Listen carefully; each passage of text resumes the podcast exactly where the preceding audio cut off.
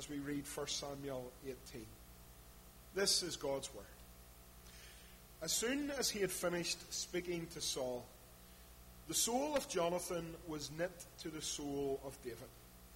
And Jonathan loved him as his own soul. And Saul took him that day and would not let him return to his father's house. Then Jonathan made a covenant with David because he loved him as his own soul. And Jonathan stripped himself of the robe that was on him and gave it to David, and his armor, and even his sword, and his bow, and his belt. And David went out and was successful wherever Saul sent him, so that Saul set him over the men of war. And this was good in the sight of all the people, and also in the sight of Saul's servants. As they were coming home, when David returned from striking down the Philistine, the women came out of all the cities of Israel singing and dancing to meet King Saul, with tambourines, with songs of joy, and with musical instruments. And the women sang to one another as they celebrated. Saul has struck down his thousands, and David his ten thousands. And Saul was very angry, and this saying displeased him. He said, They have ascribed to David ten thousands, and to me they have ascribed thousands. And what more can he have but the kingdom? And Saul kept an eye on David from that day on. The next day, a harmful spirit from God rushed upon Saul, and he raved within his house while David was playing the lyre, as he did day by day. And Saul had his spear in his hand. And Saul hurled the spear, for he thought, I will pin David to the wall. But David evaded him twice. Saul was afraid of David, because the Lord was with him, but had departed from Saul. So Saul removed him from his presence and made him a commander of a thousand, and he went out and came in before the people.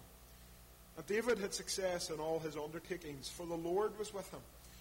And when Saul saw that he had great success, he stood in fearful awe of him. But all Israel and Judah loved David, for he went out and came in before them. Then Saul said to David, Here is my elder daughter, Merab. I will give her to you for a wife. Only be valiant for me and fight the Lord's battles. For Saul thought, Let not my hand be against him, but that the hand of the Philistines be against him. And David said to Saul, Who am I? And who are my relatives, my father's clan in Israel, that I should be son in law to the king? But at the time when Merab, Saul's daughter, should have been given to David, she was given to Adriel, the Mehothalite, for a wife. Now Saul's daughter, Michal, loved David, and they told Saul. And the thing pleased him. And Saul thought, Let me give her to him, that she may be a snare for him, and that the hand of the Philistines may be against him. Therefore Saul said to David a second time, You shall now be my son in law. And Saul commanded his servant, Speak to David in private, and say, Behold, the king has delight in you, and all his servants love you. Now then, become the king's son in law. And Saul's servants spoke those words in the ears of David, and David said, Does it seem to you a little thing to become the king's son in law, since I am a poor man and have no reputation? And the servants of Saul told him, Thus and so did David speak. Then Saul said, Thus you shall say to David, The king desires no bride price except a hundred foreskins of the Philistines, that he may be avenged of the king's enemies. They Saul thought to make David fall by the hand of the Philistines.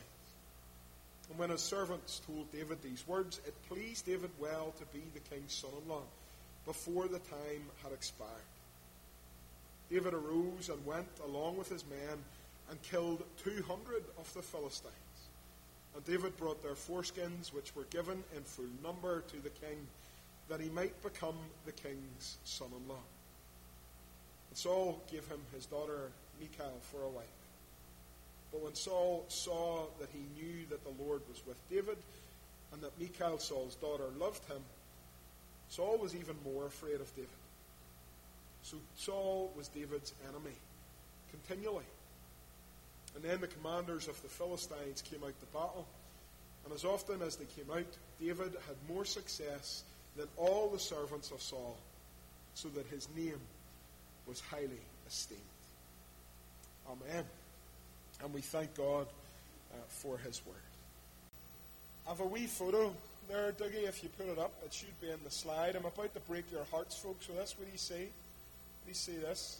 I'm going to look stupid now, stand with my finger in the air like this. No, no, that, like, look. It's not lovely. See the wee one that's got a slightly more ginger head? That one's called Boo. And the one beside Boo is called Buddy. These are Pomeranian dogs. Uh, and Boo, the Pomeranian, the, the wee ginger haired looking one, uh, he at a time was considered the world's cutest dog. Now here's where it gets sad. See both of those buddies up there, they're both dead. Alright? I'm going to cut straight to the chase. they have been and gone, they've had their day, they're done. Uh, they're in the ground. Now, their owners have said something very lovely. They're talking this week about our poor wee boo is away, and somewhere at the end of the rainbow, him and his friend Buddy are playing and laughing and dancing again. And I'm thinking, no, they're not. No, they're not. But anyway, the wee ginger haired one, Boo the Pomeranian, the world's most gorgeous dog. Boo's owners, uh, after Boo's death, are pretty convinced that Boo died of a broken heart. See, his wee friend there, Buddy, his wee Buddy is literally called Buddy. Buddy died at the end of 2017. And Boo's owner said that Boo was never the same after Buddy died. He started to have heart issues after Buddy's death. He, he just wasn't as happy as he used to be. He just didn't want to hang out with all the other Pomeranians the way he used to do. And, and just about 12 or 13 months later, little Boo died. The world's most beautiful, cutest wee dog died, as owners say, of a broken heart. We'll close there. Uh, no, we won't. We won't. But, it, but it, what a story, isn't it? Isn't it lovely? And yet, see, in human terms, many of us have broken hearts. Many of us have hearts that are just absolutely done in. Hearts that are sick. Hearts that are tired. Hearts that are weary. Hearts that have just been beat up one too many times. Hearts which just, at this point in time, are longing for home. Longing for a day that will come where we just don't have to worry anymore about the things that people call us or the, the stories that are told about us or the motives that have been ascribed to us. Friends, many of us will understand what it is to have broken hearts. Many of us will understand what it is to be betrayed and mocked and laughed at and maybe even despised and hated. And you know, it has been nothing new for God's people. There is nothing new under the sun, and certainly if if you know what it is just to be weary with the barbs and the nonsense that comes in this town, in your family, in this church, in this world, then the Word, I think, has something to say to you. See, folks, tonight many of us perhaps have those broken, sore hearts. I hope we don't go the way of little Boo, the Pomeranian. I, I really hope that. Uh, rumor has it that his uh, owners mistook him for a marshmallow and put him in the microwave, but I'm sure that that is not true. But, folks, if you have a sore heart tonight, if you're fed up, then I think we see in David here how we can stand up underneath it. See, we shouldn't be surprised tonight if we feel despised and rejected. Uh, there shouldn't be nothing new to that under the sun for us as Christians. The Lord Jesus made it clear to us in John's Gospel, chapter 15. The Lord says, If the world hates you, know that it has hated me before it hated you. If you were off the world, the world would love you as its own, but because you are not off the world, but I chose you out of the world, therefore the world hates you. And we read that, and it, and it doesn't quite square with, with the image that we have of Christianity, which is basically uh, fire insurance. We, we don't want to go to hell, so we'll trust Christ, we'll not go to hell, and, and surely everything's going to be great. Surely, once we've come to Jesus, everything will go well. And yet we don't understand it when, when friends turn against us. We don't understand it when colleagues at work seem to despise us. We don't understand it when people start ignoring us for no earthly reason that we seem to be aware of. At times we look at situations like that, we look at our broken hearts, our sore hearts, and we think, why is this happening? What's this about? Because, well, I'm a Christian, so that must mean everything's good. Nothing ever goes wrong for Christians. And my friends, that, of course, is not the case. You and I both know, and you and I both have the experience of, of times that things have gone wrong for us. At times where we have cried under our pillow at night because we do not feel love. We don't have a boo or a buddy to stand alongside us. There's nobody that feels is, is on our side or, or has our back. We know what it's like at times to be despised and rejected. And although it surprises us, it shouldn't, because again, the Lord makes it clear. If the world hates you, if you know those days and nights of sadness, if your heart in this day, this night, this year, here in February, if your heart is sore and sick and tired, well, it hated me before it hated you. We cannot expect more than our Master received. We cannot expect happiness and joy when our Master did not receive it. We cannot expect the, the bright and sheltered side of the hill when our Master did not receive it. And friends, tonight I preach this sermon because it's here in front of us. We work our way through each and every chapter of this book. But also I preach it for, for those of you tonight, and it might just be one of you, two of you, three, four, might be every one of us, but I, I preach this sermon to you tonight who just feels done in, fed up, despised and rejected and treated abysmally and unfairly by this world, by people around you, maybe even by people in this church. We should not underestimate the world's hatred for those who love Christ. Really, they don't hate you, they hate Jesus, and so they get at us to get at him. That's how it works. And we see the fruit of, of the attacks on us in this passage. By this juncture, you will know the story. Uh, Saul is still the king. He hasn't been uh, thrown off the throne just yet. David has been anointed to be the next king. And in the last chapter, last week, we talked about how David goes out, stands before this big Philistine, and he kills him. Uh, David is not having it. Uh, Goliath is, is mocking the Lord, he's mocking the Lord's people, and David puts an end to it. And this success, it seems, turns into defeat. Because by this stage, everything seems to go wrong. Saul is angry against David. Saul despises David. Saul wants David done away with. And friends, the, the tactics that Saul brings to bear in his uh, derision and hatred towards God's servant David are still ones that we can expect today.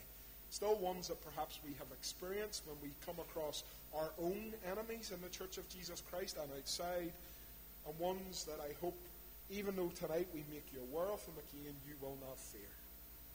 See, Saul threatens physical harm against David. Saul threatens harm against the one who the Lord has anointed.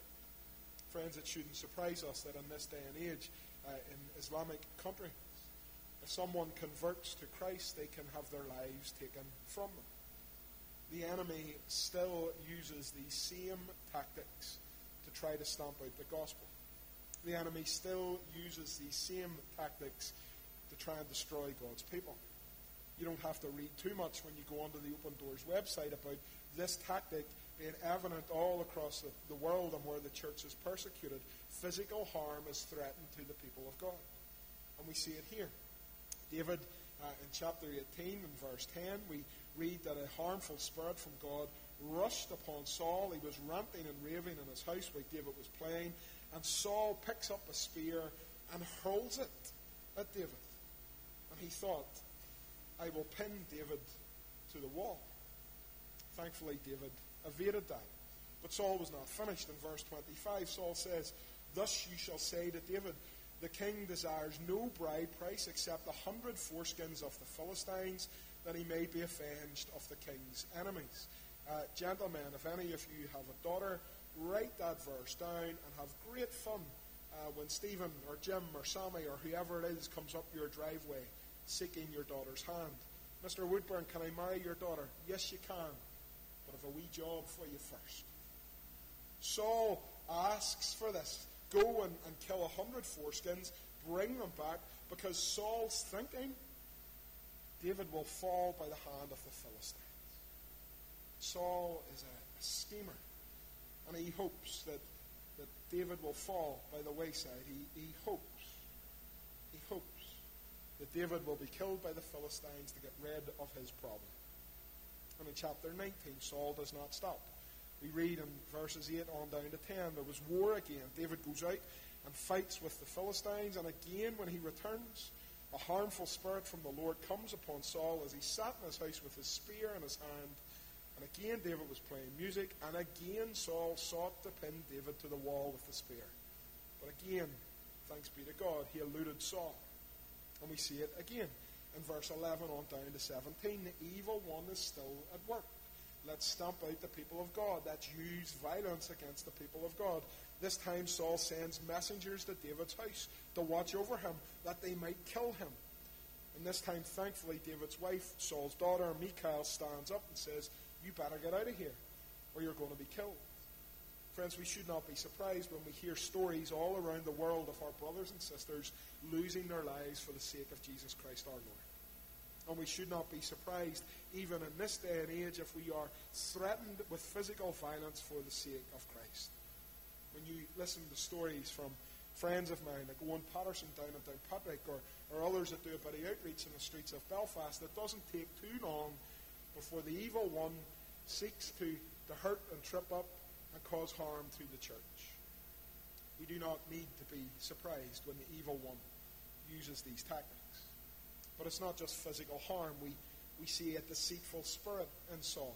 We see lies at the heart of what he is up to. In chapter 19 and verse 6, Saul listens to his son Jonathan. Saul listens to his son who says, You have no reason to kill David. David is a good man. He is a servant of the Lord. He has brought great honor to God. He has brought salvation to the Lord's people. If you take his life, you are taking innocent blood. And so, what does Saul swear? As the Lord lives, he shall not be put to death. And as far as Jonathan's concerned, he calls his friend David. He reports everything. And David comes back into Saul's presence because it's all sorted out. I spoke to my father, and my father says he's not going to be harmed. And what do we see quite quickly? A spear chucked at David's head.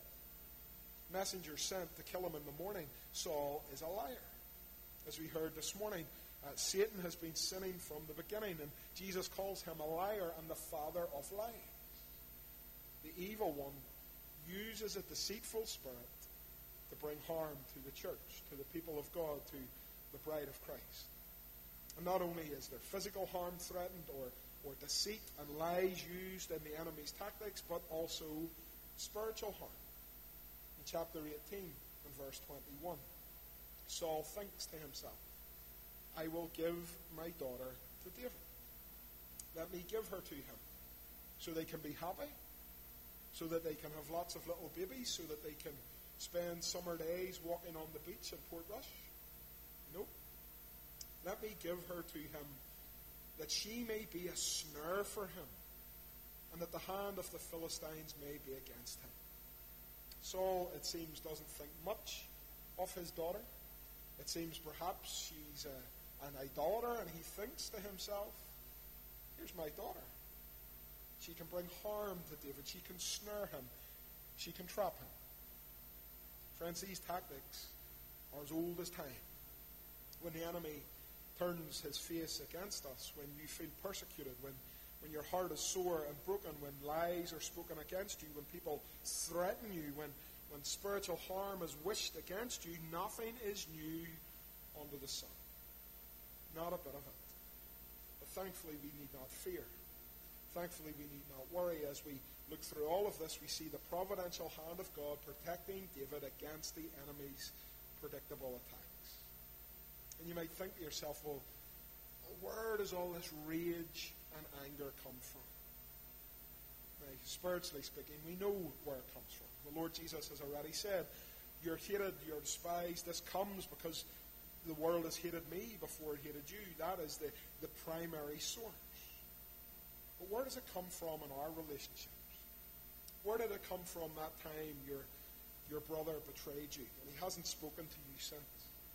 Where did it come from that time that, that a friend in this church told lies about you and gossiped about you and slandered you? Where did that come from?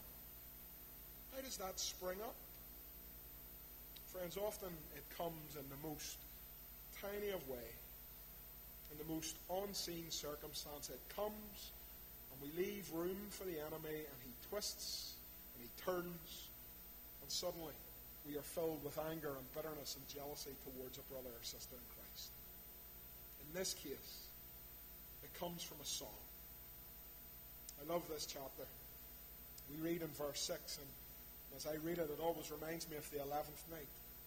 As they were coming home from battle, when David returned from striking down the Philistine, the women came out of all the cities of Israel singing and dancing. You can imagine them, can't you? Templemore Avenue, yo, all that there. They're coming out. They're rejoicing because a great victory has been won for God's people. Everything is good. They come out with tambourines, with songs of joy, with Union Jack plastic hats on their head, with musical instruments. Everything is wonderful. And then they open their mouth. The women sing a song to one another as they celebrate. That's not very catchy. I've never heard the Gettys setting this to a modern tune. I don't think we're ever going to sing it in Eden Grove, but here's how the song goes Saul has struck down his thousands, and David his ten thousands. Saul has struck down his thousands, and David his ten thousands. And the very next words we read in God's Word in verse 8 Saul was very angry. Saul was very angry. This saying displeased him. Put it a way that perhaps my mother would put it Saul's nose was put out of joint. Saul was filled with, with jealousy and bitterness and anger and rage because they were singing about him, but they were also singing about David and, and boasting a wee bit more about David. So straightforward, so innocuous, so uh, lacking in meaning, and yet there's Saul that day, and you can imagine him, can't you, walking along in triumph, and, and David is near him, and they're celebrating, and everybody's singing, but in his heart, in his pit of a heart, he's already thinking, this guy's got to go. This guy's got to go. Friends, where does it come from when you and I fall out?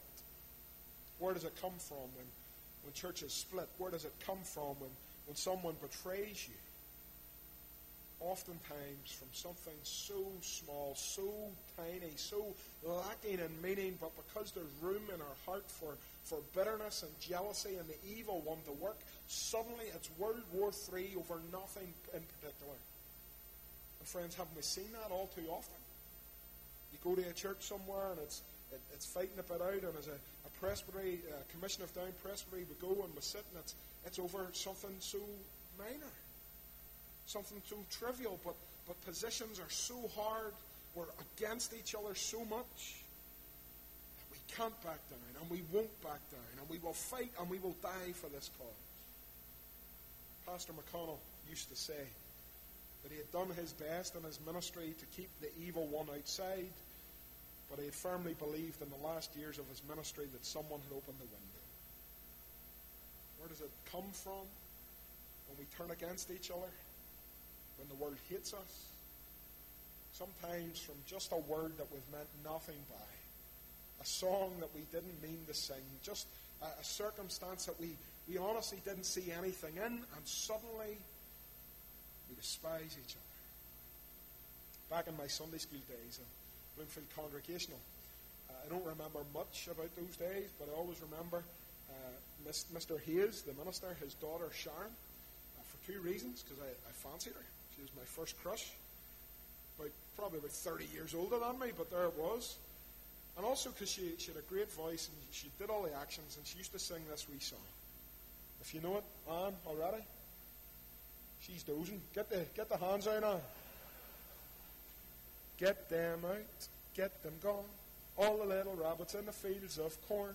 Envy, jealousy, malice, and pride. Man's not doing the actions she's trying to hide. Those weren't the original words, but you remember that? That's where it comes from in the hearts of those in the world who despise us, and sad to say, in the hearts of brothers and sisters of faith who we worship with week after week, who for some reason, as the enemy works in the church to divide it, anger and jealousy and bitterness and all those things that shouldn't be in us are in us. And it causes all this other stuff. It causes the threats of physical harm and, and the lies and the deceit and the spiritual harm that we seek sometimes on a brother or sister. And so, friends, as we read this passage, as, as we see Saul under God's judgment, this evil spirit rushes upon him uh, and, and it sends him mental. Saul is under the judgment of God, but we see this man utterly out of control, seeking to destroy David because the women that sang and danced on the 11th night seemed to like him a wee bit more than they liked me. You wouldn't believe it. Sure you wouldn't? But how many times is that the exact story in our own lives and in our own churches? And so, friends, what can we do about this?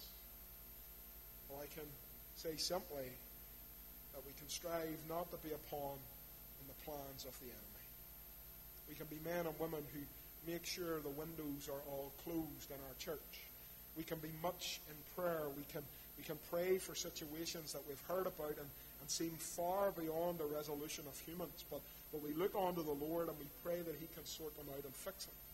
What can we do? We can examine our own hearts and we can forgive others as we have been forgiven. If we are so cross about that person that said that thing and will never forgive them, it's time to forgive them.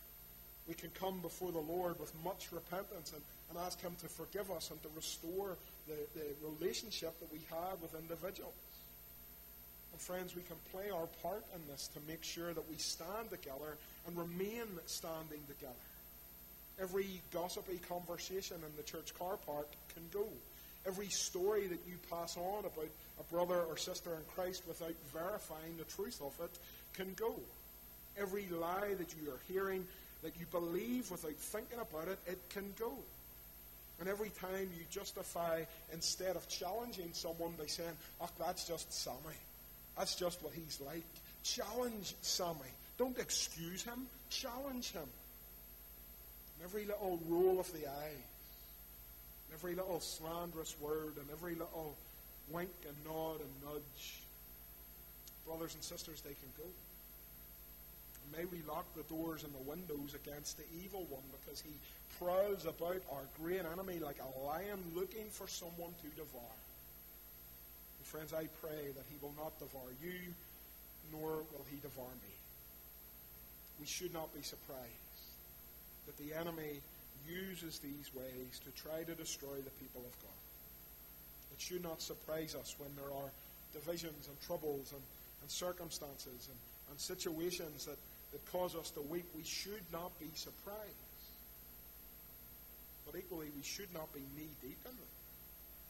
We should not be playing our part. We should not be adding fuel to the fire, but instead, with prayer and repentance and faith, we should be men and women striving to show the evil one the door again in our fellowships. And friends, the reality of this, I'm sad to say, is that if you have a broken heart, if you are sore, the chances are, nine times out of ten, it comes in church. It comes in our fellowships. We, we are hurt the most in these four walls and in this complex. We, we are harmed the most when, when Christians seem to, to not love us anymore. They don't want to speak to us for some reason. You've, you've done something, you've, you've obviously annoyed them, but they'll never discuss it. They'll just ignore you. They'll walk away and you hear stories and, and the lies that are being told, and they're not true, but you'll never get your day in court. Friends, all too often we are hurt the most, and this is the place that we are hurt. I pray tonight for a couple of things. Firstly, if you have been hurt, if you have been wounded, and I suspect probably the vast majority of us could say we have, may we come unto the Lord and may He bind up our wounds May He draw out the poison. May He set us again on our feet and help us to forgive. A friend of mine recently, a colleague in ministry, said, Scott, we just don't do forgiveness in the church. And I thought, you know, that's tragic. But I think it's absolutely right half the time. May the Lord help us to forgive, but also may the Lord help us to put an end to the nonsense. And friends, I urge you to be wise in church, any church. Perhaps the most difficult individual I have ever met has been someone who you would look at and say, that man's a Christian. That man loves the Lord. That man is a great man, but he has left a trail of devastation in many places that I have seen. Friends, be wise. Just because it looks Christian, sounds Christian, tastes Christian, smells Christian, does not mean it is Christian. There are wolves in among the flock of Jesus Christ seeking to devour. If you see a wolf, don't pat it in the head. Don't excuse it. Don't just say, oh, it's only a wolf. Stand against it.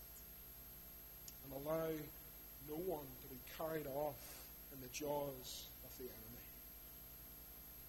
Friends, as I preach these things, you think, Scott, you put that fluffy wee picture up on the screen. That's about the nicest thing that you've said tonight. Can we go home now? It's like watching a, a, an episode of Crime Watch with you up there preaching. Here's the good stuff. Friends, even though we see in these chapters the enemy is at work, do not fear.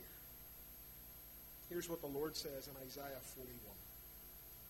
Fear not, he says, for I am with you. Be not dismayed, for I am your God. I will strengthen you. I will help you. I will uphold you with my righteous right hand. And behold, all who are incensed against you shall be put to shame and confounded. Those who strive against you shall be as nothing and shall perish. Friends, the Lord is for us. And so, with that as the reality, we can take the words of the Lord Jesus Christ as true when he says, My friends, do not fear those who kill the body and after that have nothing more than they can do, but I will warn you whom to fear. Fear him who, after he is killed, has authority to cast into hell. Yes, I tell you, fear him, he says.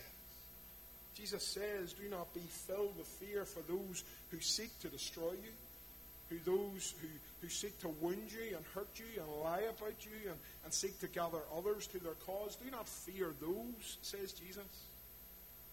Instead, fear God. For after all, in the same passage, the Lord says, Are not five sparrows sold for two pennies? And not one of them is forgotten before God. Even the hairs of your head are all numbered. Fear not. You are of more value than many sparrows. Friends, at times when we're getting it tight, it's hard to believe that. But it is true At times when it seems that we are utterly friendless. It's hard to believe that. But it is true. You see, tonight, in the midst of difficult circumstances and persecution and lies and all the slander and everything under the sun that sometimes gets thrown our way, there's a real blessing for us tonight. One is that we are part of a church And life in any church is not always sweetness and light, but life in any church sometimes is incredibly sweet. And friends, I urge you tonight to have a wee look about this place. Really, don't look behind you past Petra because there's nobody back there. It's just empty seats. But just in that middle section, even up in the choir here, have a wee look. And let your wee eyes fall on that person who you know has got your back.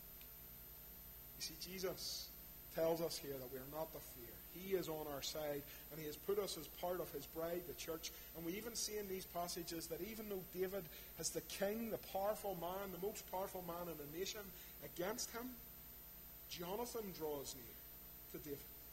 And even in the opening verses of chapter 18, Jonathan takes his clothes off. He, he does this hugely symbolic sign as if to say, I'm with you. I've seen what you've done. I know what you're about. I know you love the Lord. I've got your back. And friends, tonight we need a Jonathan in our lives. And even David's wife, Michal, the, the snare, as Saul hoped she would be, she draws alongside. And she stands for him. And she tells him, You better get out of here. My dad's going to kill you. Literally, he's going to kill you. Sometimes we need that. And my friends, my brothers and sisters, I urge you tonight, maybe you've been putting it off. Maybe you haven't said it in a very long time. Maybe you are deeply uncomfortable by the thought of it. But I challenge you tonight go this evening to someone in this number and let them know I'm with you. I've heard what you're going through. I know what they're saying about you. I don't believe it. I'm with you. I'm praying for you. And when you get those hate filled emails in, well, I'll stand beside you. And when somebody calls you names down the town, I will stand up for you. I am with you. My friends, that's what it is to be part of the church. Windows closed, but standing shoulder to shoulder in here. But it's not just the Jonathans and the Michals who are standing beside each other. See, we have the, tonight the blessing of the true Jonathan, the one who is always faithful the one who, who goes to Calvary and, and his clothes are removed and he dies there for our sake. The one who we trust in and he gives us bright, shiny new garments. The one who stands for us and, and the one who has defeated the enemy and the one who sends his angels to protect us. The one who is the true great Jonathan who we call Jesus. And my friends, we often take that for granted, but but I pray that if you are heart sore tonight, if you're weary at the lies and the nonsense, if you get that text even before you go to bed and you think, why did they say that? Why did they call me that? When, when you're in the midst of it, friends, the temptation is to flee anywhere to get a bit of a break. But I pray you'll not just flee anywhere, you'll flee to Jonathan. You'll flee to Jesus our friend, our faithful one, the one that we can trust to have our side always. Friends, you're not like Boo, the Pomeranian, who died of a broken heart because his buddy buddy went before him. For as long as you are alive and well and there's breath in your body, then you do not stand alone. You do not stand alone. You do not stand alone. So I pray that you will take courage and take heart tonight, especially if you feel like giving up, and especially if you think the battle is too fierce against you and would be best just for everybody if you weren't here anymore. Do not believe the lies of the evil one, but instead believe the truth of the Lord who says, I am with you. Friends, ultimately, anything we go through will resound in the praise of the Lord. And I want you to see that. I don't say that to make light of what you're going through. I don't say it to pat you on the head and, and send you home to make you feel stupid, but I say it because it is true. In the Westminster Confession of Faith uh, on providence, the Westminster Divine said that God is the great creator of all things, and he upholds, disposes, and governs all creatures, actions, and things, from the greatest even to the least, by his most wise and holy providence, according to his infallible foreknowledge and the free and immutable counsel of his own will. Or, in other words, God is in control, and he is even providentially sovereign over your enemies, over those people who despise you and, and have done their best to destroy you. God is sovereign over them.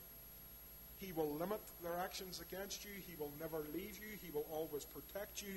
And all of that will resound for your good. And as the confession says, to the praise of the glory of His wisdom, His power, His justice, His goodness, and His mercy.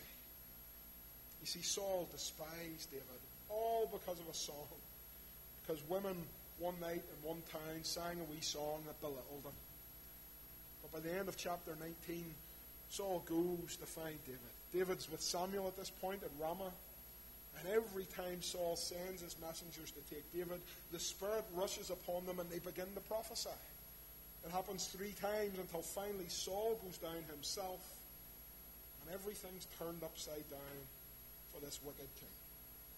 He goes, and the Spirit of God comes upon him, not in salvation, but in judgment. And it strips this wicked king bare. He takes off his clothes, and even he begins to prophesy. And so to this very day it is said, Is Saul also among the prophets? The people couldn't believe it. Saul's nuts. He's lost control, but, but at Ramah he's stripped naked and he's prophesying. It was a sign of judgment against Saul, but it was a sign of God's providential protection for David.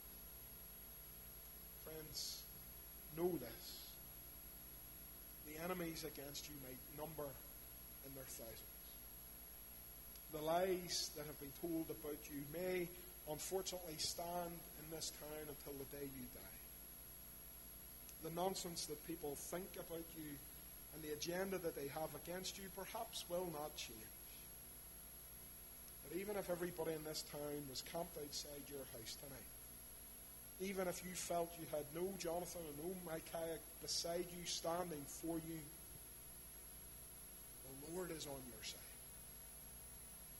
His word will bring you sustenance in the midst of the battle. And the evil one will not have his way with you. Surely the wrath of man shall praise you, says Psalm 76. The remnant of wrath you will put on like a belt. My friends, do not fear. Yes, the enemy is strong. Yes, with him is an arm of flesh. But with us is the Lord to help us fight our battles. Amen. And we thank God tonight for his word.